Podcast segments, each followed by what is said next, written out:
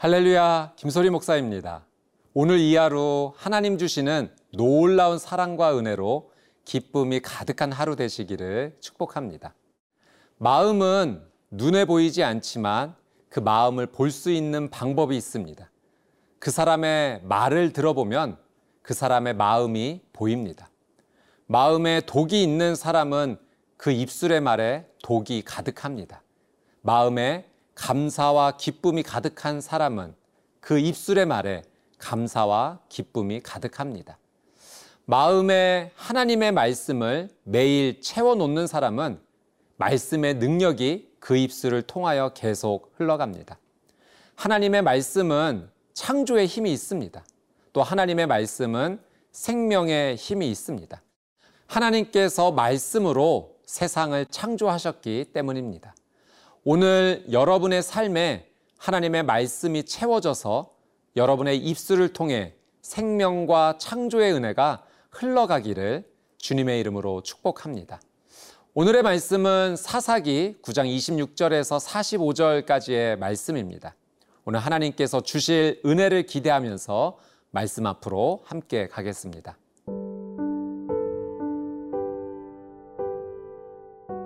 사사기 9장 26절에서 45절 말씀입니다. 에베세 아들 가알이 그의 형제와 더불어 세겜에 이르니 세겜 사람들이 그를 신뢰하니라. 그들이 밭에 가서 포도를 거두어다가 밟아 짜서 연회를 베풀고 그들의 신당에 들어가서 먹고 마시며 아비멜렉을 저주하니 에베세 아들 가알이 이르되 아비멜렉은 누구며 세겜은 누구기에 우리가 아비멜렉을 섬기리요. 그가 여룻바알의 아들이 아니냐? 그의 신복은 스불이 아니냐? 차라리 세겜의 아버지 하몰의 후손을 섬길 것이라. 우리가 어찌 아비멜렉을 섬기리요? 이 백성이 내 수하에 있었더라면 내가 아비멜렉을 제거하였으리라 하고 아비멜렉에게 이르되 내 군대를 증원해서 나오라 하니라 그 성읍의 방백 수불이 에베세 아들 가알의 말을 듣고 노하여 사자들을 아비멜렉에게 가만히 보내어 이르되 보소서.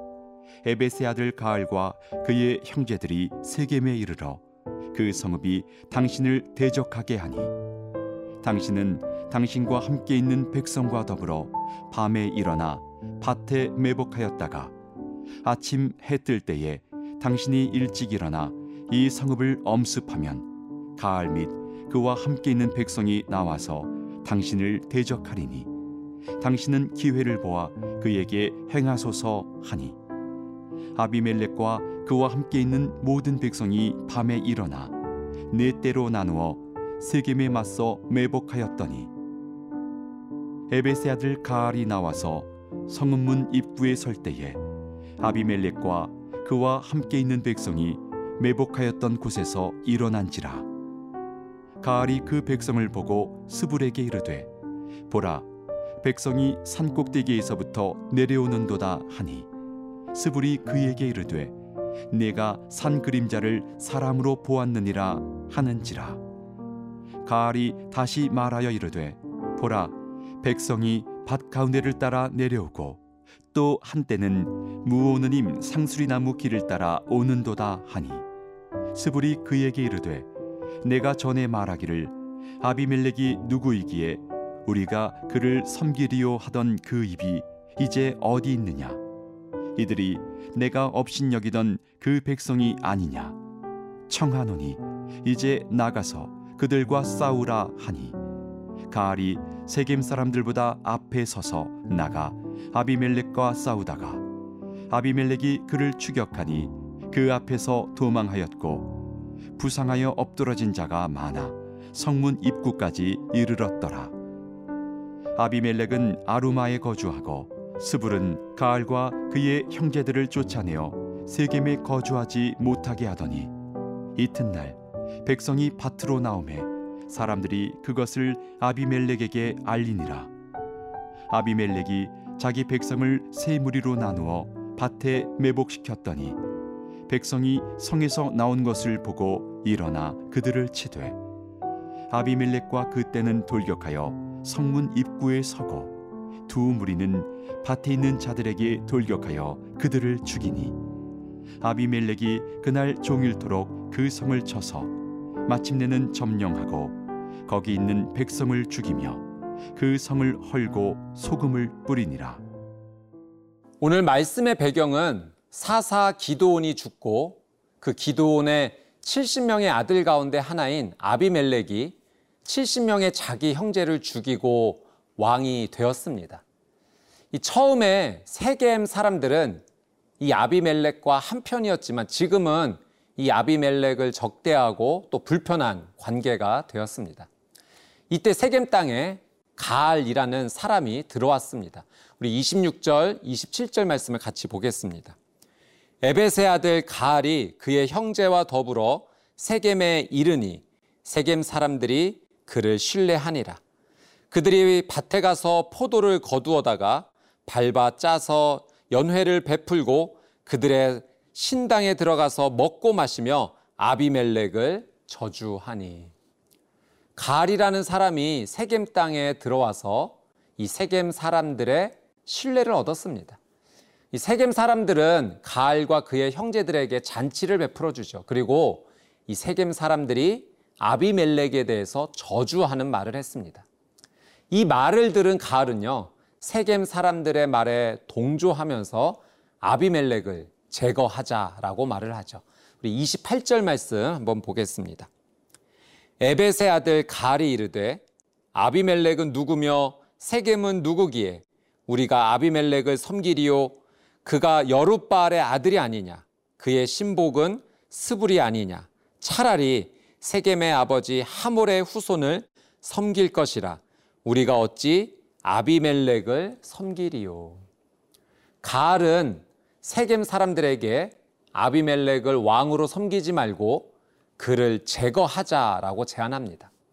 안 그래도 아비멜렉에 대해 싫은 마음이 있었던 이 세겜 사람들은 가알의 제안에 선동되었고 이제 가알과 한편이 되어서 아비멜렉을 제거하려는 계획을 세웁니다.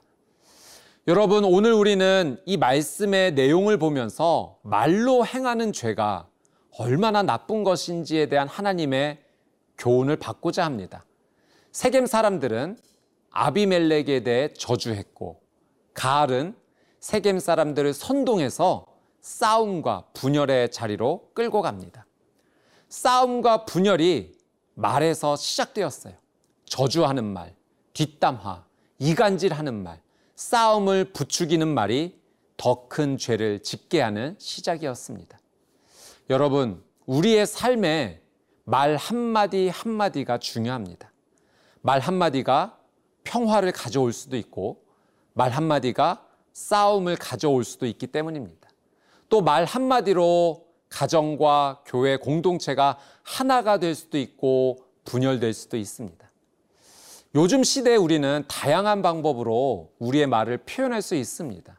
문자나 카톡, SNS를 통해서 이 글로 말을 전달합니다.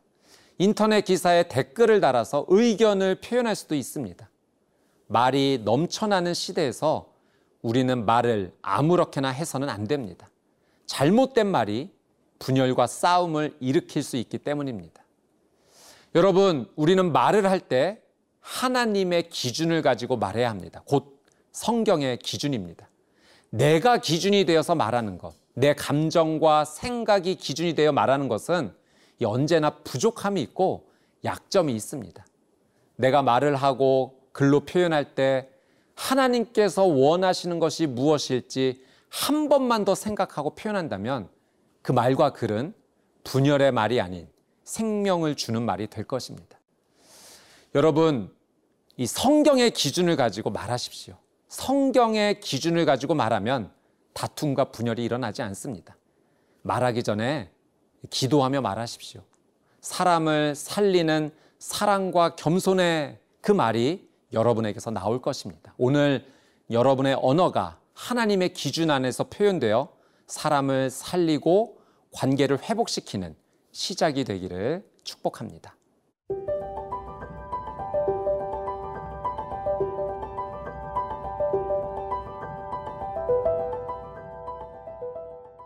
아비멜렉의 부하 가운데 스불이라는 사람이 있었습니다. 스불은 이 가알과 세겜 사람들이 아비멜렉에 대해서 대적한다라는 소식을 듣게 되었고 이것을 이제 아비멜렉에 보고합니다. 아비멜렉은 이 스불의 의견을 받아들여서 군사를 매복하였다가 이 세겜 사람들을 공격합니다. 가알과 세겜 사람들이 이 아비멜렉의 군사들과 싸웠지만 역부족이었어요. 39절에서 우리 41절 말씀을 한번 보겠습니다. 가알이 세겜 사람들보다 앞에 서서 나가 아비멜렉과 싸우다가 아비멜렉이 그를 추격하니 그 앞에서 도망하였고 부상하여 엎드러진 자가 많아 성문 입구까지 이르렀더라. 아비멜렉은 아루마에 거주하고 스불은 가알과 그의 형제들을 쫓아내어 세겜에 거주하지 못하게 하더니 이 가알과 그의 형제들은 이 아비멜렉 군사에게 패하여서요 결국 이 세겜 땅에서 쫓겨났습니다. 이 아비멜렉은 승리했지만 거기에서 멈추지 않아요. 세겜에 사는 사람들은 이 아비멜렉의 군대가 가알을 물리치고 떠났을 거라고 생각해서 다음 날 밭으로 일하러 나왔습니다. 자, 43절에서 45절 말씀 한번 보겠습니다. 아비멜렉이 자기 백성을 세 무리로 나누어 밭에 매복시켰더니 백성이 성에서 나오는 것을 보고 일어나 그들을 치되 아비멜렉과 그때는 돌격하여 성문 입구에 서고 두 무리는 밭에 있는 자들에게 돌격하여 그들을 죽이니 아비멜렉이 그날 종일토록 그 성을 쳐서 마침내는 점령하고 거기 있는 백성을 죽이며 그 성을 헐고 소금을 뿌리니라. 이 아비멜렉의 군대는 세겜 성을 완전히 점령했고 그 성을 초토화시켰습니다. 이 하나님 앞에서 세겜 사람들이 심판을 받은 것이죠. 세겜 사람들의 죄는 아비멜렉이 기도원의 70 형제를 죽이는 것을 도와주어서 아비멜렉을 왕으로 세우는 것을 도와주었던 것입니다. 결국 자신들이 세운 아비멜렉에 의해 죽임을 당하는 죽음의 심판을 받았습니다. 이제 아비멜렉은 그 성을 헐고 소금을 뿌렸습니다. 이 소금을 뿌렸다라고 하는 것은요, 그 땅을 황폐하게 다시는 사람들이 살지 못하게 한다라는 저주의 의미가 있습니다. 아비멜렉의 행동은 배워서는 안 될 잔인한 행동이지만 그가 소금을 뿌렸다라는 것에서 이 한 가지 영적 교훈을 붙잡고자 합니다. 아비멜렉이 소금을 뿌려 그 땅을 황폐하게 하듯이 우리도 소금을 뿌려야 할 것이 있습니다. 그것은 우리의 죄 모습입니다. 우리는 우리 안에 죄가 멸망하기를 간절히 바라야 합니다. 죄의 모습이 황폐해지고 죄가 다시는 일어서지 못하는 마음으로 소금을 뿌려야 됩니다. 이 죄의 모습에 소금을 뿌린다라는 것은 하나님의 말씀을 뿌리는 것입니다. 말씀을 뿌려야 죄가 힘을 잃고 또 죄가 죽습니다. 또 기도를 뿌려야 합니다. 예수님의 보혈을 의지하며 기도를 뿌려야 죄가 힘을 잃고 죄가 죽습니다. 오늘 말씀을 통해 죄가 얼마나 무서운 것인지 다시 한번 느낍니다. 죄는 서로 분열하게 만들고 싸우게 만들고 결국 죽음의 파멸로 끝나게 합니다. 매일 우리는 말씀을 읽고 순종해야 합니다. 매일 예수님의 보혈을 의지하며 기도해야 합니다. 그래야 죄를 다스리고 죄를 이기는 삶을 살 수 있습니다. 내 힘으로는 불가능합니다. 오직 예수님의 십자가 보혈의 은혜로 죄를 다스릴 수 있습니다. 여러분의 삶이 매일 하나님의 말씀으로 가득하고 기도로 충만한 삶, 십자가의 은혜를 의지하는 삶이 되시기를 주님의 이름으로 축복합니다.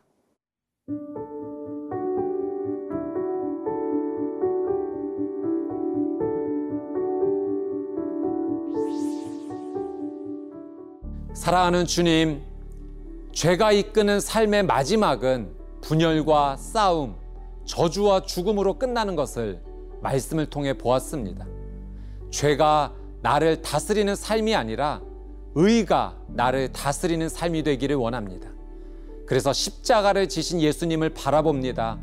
오직 십자가의 은혜만이 나를 주장하게 하옵소서. 말씀과 기도로 죄 소금 뿌리는 하루 되게 하옵소서.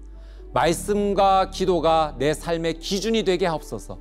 오늘 내 입술에서 나오는 모든 말이 생명을 살리는 말이 되게 하옵소서. 예수님의 이름으로 기도드리옵나이다. 아멘.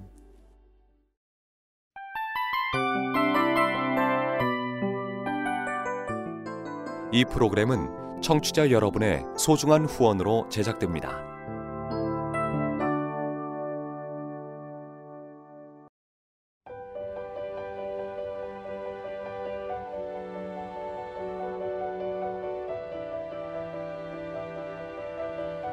세상에는 수많은 교회들이 있지만 더 깊이 있는 말씀 강해를 찾기 위해 크기로만 교회를 선정하지 않습니다.